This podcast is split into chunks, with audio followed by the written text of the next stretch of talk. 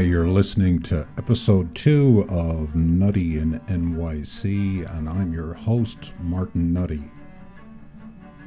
Last week in episode one, I talked about the horrible events that took place down in Uvalde, Texas. It's not really the way I want to start a podcast.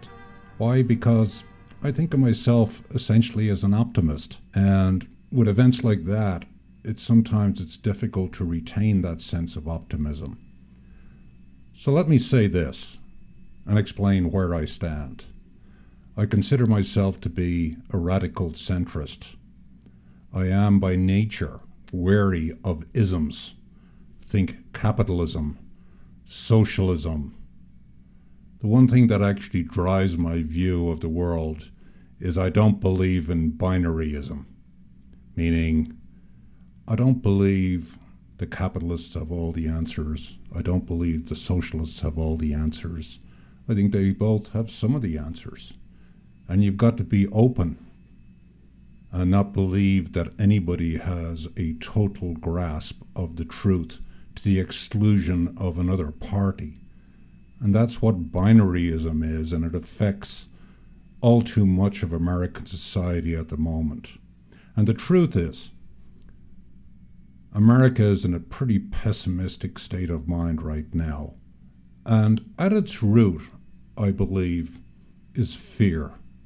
And it doesn't really matter what side of the political spectrum you look at. But let's say you take the issue of economics, for example.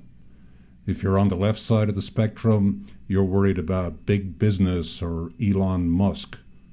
If you're on the right side of the spectrum, you're worried about socialism and Bernie Sanders.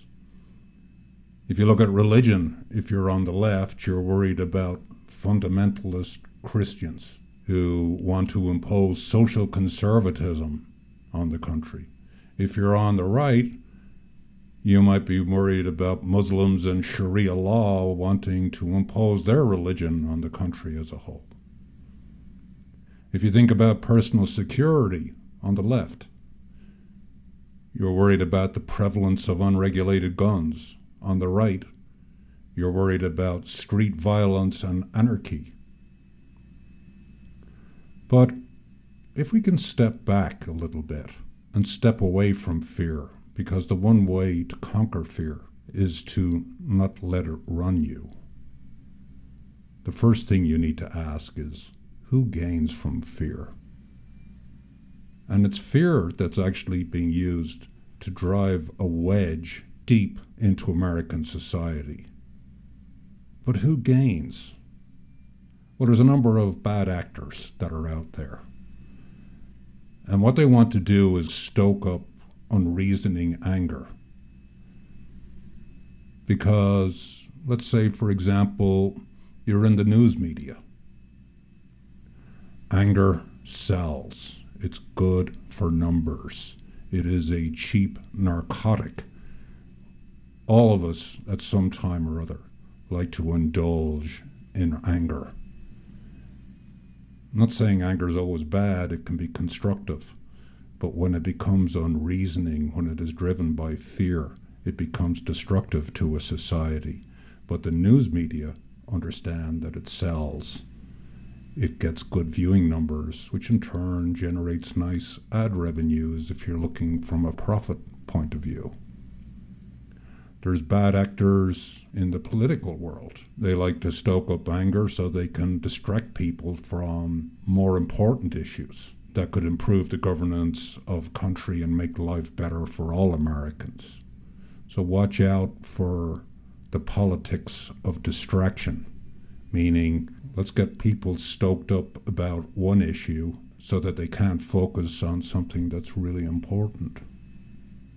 And these loudmouths in the media, in politics, are on the extremes of what I call the bell curve of political dialogue. Two thirds of the people in our political dialogue bell curve are pretty much silent. They don't say anything. And on the extremes of the bell curve are very loud people that are driving the conversation. They're not really representative of America as a whole. but they drive the conversation. They drive the stories and news that we hear in the evenings. They stoke up people's fears so that they can pursue their agenda. And how do you spot these malefactors of fear? Well, there's some tells, as they say, if you play poker.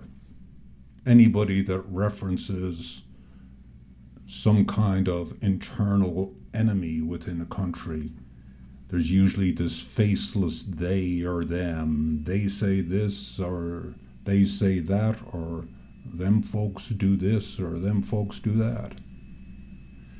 Calling somebody un American is like a real classic. It's a way of othering people, of driving that wedge in deeper. And the most common thing, obviously, is to stoke people up against a minority group. That could be a religious group or a racial group get people focused on their anger directed at somebody else. Again, the politics of distraction, the money making potential of media. Good governance and good media is not focused on the generation of anger. It is focused on the identification and implementation of solutions. So, Americans have forgotten that they are Americans. There is, as Barack Obama would have said, no blue state or red state of America. There is only a United States. And yet, those colors dominate our dialogue. Wedges are being driven between the urban and the rural, between the elites and the blue collar. And any time you see these malefactors of fear, you need to turn away from them or call them out. So if they're using language like they, the question should be asked who is the they that you are referring to? Because it is a shorthand, it's a laziness in action. It is a hot button to tap into people's fears when that nameless or faceless they is being invoked. What we, as the two thirds under the bell curve of America, need to do is to practice two thirds politics. Take, for example, guns.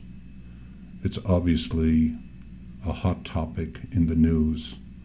The left despairs that guns will never be regulated the right are worried that all their guns will be taken away. What we lose in this time, or what we have lost, is the ability to talk to each other and understand that there are actually points of agreement. For example, background checks. In April 2021, the Pew Research poll reported that 81% of Americans support background checks. Drilling down a little bit further, support of 70% is found amongst Republican voters. And that's a classic two thirds or more support of people in agreement. So, why can't we pass legislation? Because a lot of times people are not willing to compromise on all sorts of other areas of gun legislation. So it's important to put a win on the board to go after those two third possibilities. Now, people are going to come back and say, well, you know, you don't really understand how the American political system works. Take, for example, Texas. You're not going to get two thirds of Texans supporting background checks. Well, the truth of the matter is, you will. As a matter of fact, you've got 61% of Republicans supporting background checks. That's straight out of a University of Texas poll. And I'll post links to a couple of these polls in my show notes so you can look at it yourself. So, what we need to do is get to a point where we're starting to talk about two thirds politics not blue state or red state, not urban versus rural, It's more about what do we collectively as Americans have in common and tune out those malefactors of fear. America wants governance that works.